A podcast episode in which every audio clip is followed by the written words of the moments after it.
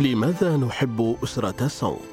دعونا نستكشف السحر الفريد لأسرة ينظر إليها كونها واحدة من أعظم الأسر الإمبراطورية في تاريخ الصين. الحلقة الخامسة الكونفوشيوسية كانت المعتقدات في بداية عهد أسرة سونغ في حالة من الفوضى القليل من البوذية مع القليل من الطاوية وجرعة كبيرة من الكونفوشيوسية تتنافس جميعها على الانتشار والشعبية. في الحلقات القليلة القادمة سوف نلقي نظرة على أهمية الكونفوشيوسية بالأخص بالنسبة لأسرة سونغ أو بشكل أصح الكونفوشيوسية الجديدة. معكم أحمد شلش في هذه السلسلة الصوتية لماذا نحب أسرة سونغ التي تسلط الضوء على أحد أبرز المعالم في تاريخ الصين العريق.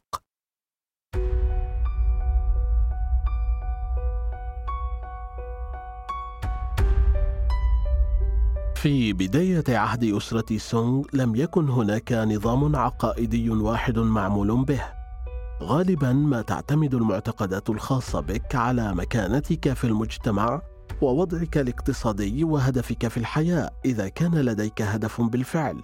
ومع تقدم السنوات ظهرت نسخة مطورة من الكونفوشيوسية تم قبولها ونشرها على يد أعيان المجتمع. أصبحت شعبية. ولكن ربما يكون من الجيد قضاء بعض لحظات في النظر إلى كل نظام عقائدي بالتتابع. كوسيلة لتهيئة المشهد. دعونا ننظر إليه بالترتيب الذي ظهر فيه في الصين. بدءا من الكونفوشيوسية التي استندت إلى تعليم الفيلسوف والسياسي الصيني الشهير كونفوشيوس الذي عاش بين عامي 551 و 479 قبل الميلاد.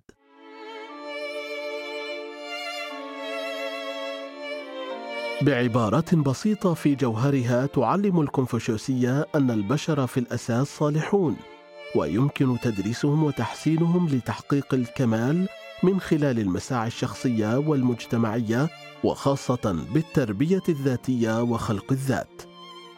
إنها تؤكد كثيرا على احترام الوالدين والكبار والأسلاف تتمثل المفاهيم الأساسية الأربعة في احترام ضبط النفس والإحسان ومحاولة عدم إلحاق الأذى وسيادة العدل. بعبارة أكثر بساطة تؤمن الكونفوشيوسيه أنه يجب أن تكون لطيفا مع نفسك ومع الآخرين. لكنها لم تكن دينا حقا. على سبيل المثال لم يكن هناك إله أو قوة خارقة للطبيعة تؤمن بها. لقد كانت طريقة لعيش حياتك.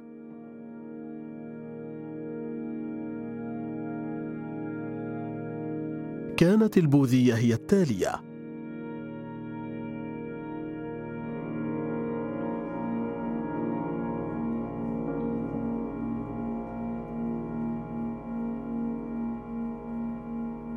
وصلت لأول مرة إلى الصين منذ نحو ألفي عام وربما أحضرها إلى البلاد تجار من الهند على طول طريق الحرير.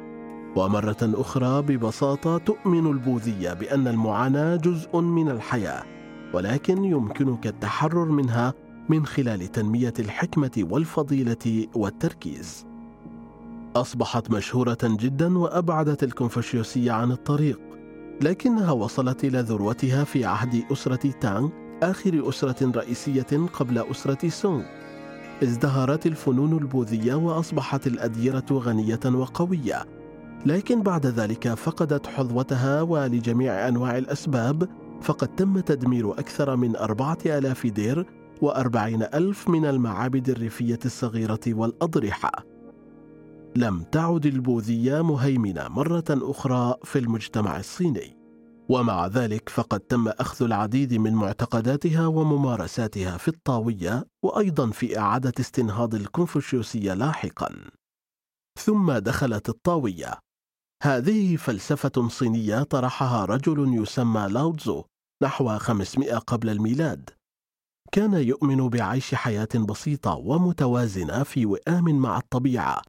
لقد علم أن الجميع يجب أن يكونوا قادرين على العيش معا بسلام خاصة إذا كانوا مدركين لكيفية تأثير أفكارهم وأفعالهم على أنفسهم وعلى الآخرين وعلى الأرض.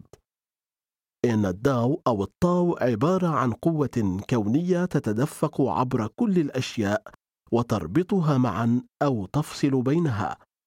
من المرجح أن يقول الطاويون دعنا نذهب مع التيار وبطبيعة الحال كانت الأكثر شعبية في الريف بسبب تركيزها على العالم الطبيعي ومجيء الفصول وذهابها وحركة المد والجزر.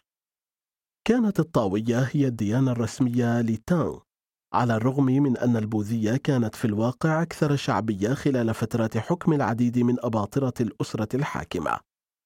على عكس البوذية نشأت الطاوية من ملاحظات ومعتقدات الشعب الصيني. إنه نظام معتقد نما محليا صيني طوال الوقت. كما ذكرنا في حلقات سابقة كانت أسرة سونغ ضعيفة عسكريا في الواقع. لكن من الناحية الثقافية والاقتصادية كانت قوية مطلقة. أظهرت التطورات التكنولوجية في الزراعة والمنسوجات وأعمال الطلاء وطباعة البورسلان والتجارة البحرية والأسلحة أن الصين يمكن أن تتفوق في الفنون الجميلة وكذلك في العلوم.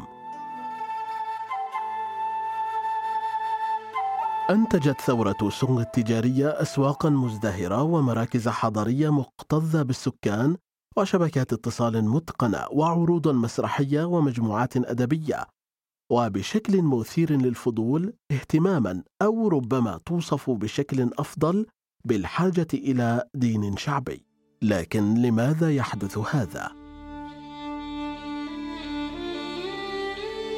شهدت أسرة سونغ تدهور الطبقة الاستقراطية وانتشار الكتب المطبوعة على نطاق واسع وديمقراطية التعليم وتنفيذ نظام امتحان مما أنتج طبقة اجتماعية جديدة طبقة النبلاء والتي عرفت بكفاءتها الأدبية ووعيها الاجتماعي ومشاركتها السياسية.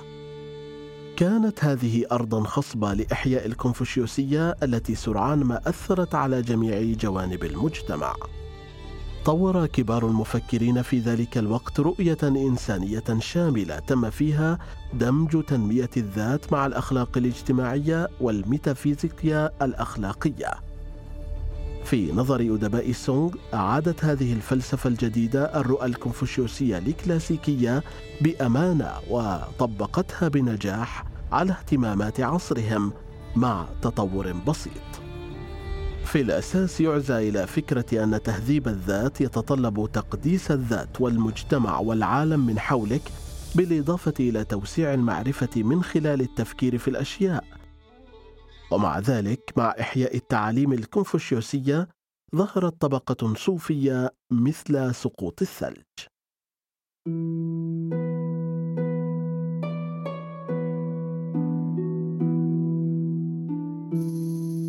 كانت تعاليم كونفوشيوس الخاصة التي سجلها أتباعه في تعاليم كونفوشيوس أو الأقوال المختارة لا تزال عنصرا مركزيا في نظام المعتقدات كما كانت النصوص التي أصبحت تسمى الكلاسيكيات الكونفوشيوسية والتي تضمنت الشعر المبكر والسجلات التاريخية والضروريات الأخلاقية والطقوسية ودليل العرافة.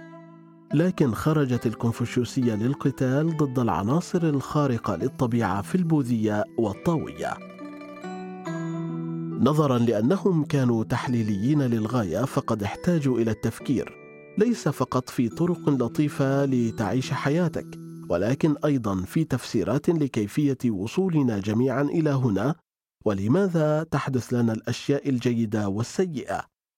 كان كل ذلك جزءا من الوصفة الكبرى لمجتمع ودولة فاضلتين ومتناغمتين.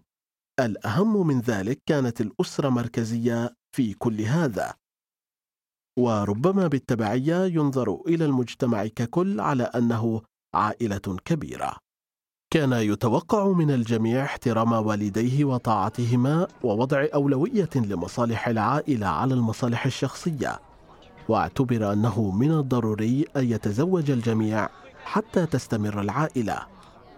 امتد هذا الموقف من طاعة الأبناء للوالدين أيضا إلى الأسلاف بفضل الروحانية الجديدة الموجودة في الكونفوشيوسية. كان من المتوقع أن يقدم الورثة الذكور قرابين من الطعام والشراب لأسلافهم المتوفين. لا تزال العديد من هذه الممارسات شائعة في الصين إلى اليوم. اجتمعت كل هذه الابتكارات لتصبح الكونفوشيوسية الجديدة حسنا إذا كنت تمشي على طول نهر بيان في كايفن خلال مهرجان تشينمين أو تتجول في شوارع المدينة فكيف ظهرت هذه الكونفوشيوسية الجديدة أو الكونفوشيوسية المحدثة في مجتمع سونغ؟ ربما تكون قد رأيت أشخاصا يقرؤون باهتمام ويجلسون بهدوء وجماعة تمارس بعض الطقوس وبعض التمارين الدينية ويبتكرون فن الخط ويؤدون العمليات الحسابية ويقومون عموما بملاحظات علمية. كانت الحياة بحثا عن معرفة الذات. كان الناس طيبون ومهذبون وكريمون ومتعاونون.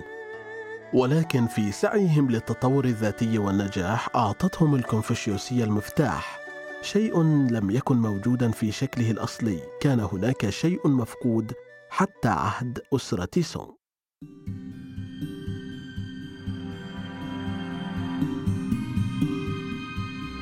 ما فعلته أسرة سونغ هو تعلم أساسيات الكونفوشيوسية وإضافة أفضل أجزاء الطاوية والجانب الروحي والطقسي للبوذية ودمجها معا.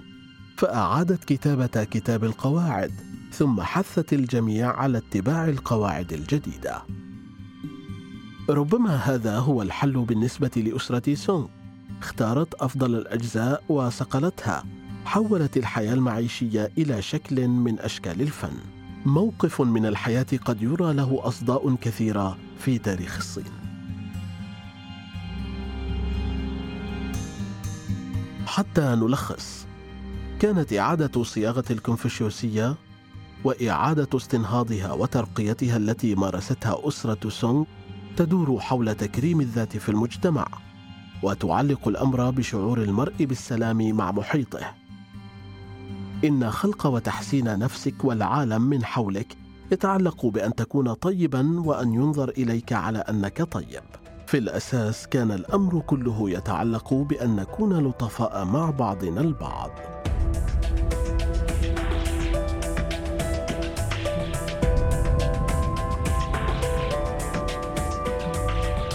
شكر خاص إلى سانيان تشوندو الذين ساعدوا في تأليف محتوى هذا البرنامج. كان معكم أحمد شلش. نشكركم على حسن استماعكم. انتظرونا في الحلقة القادمة.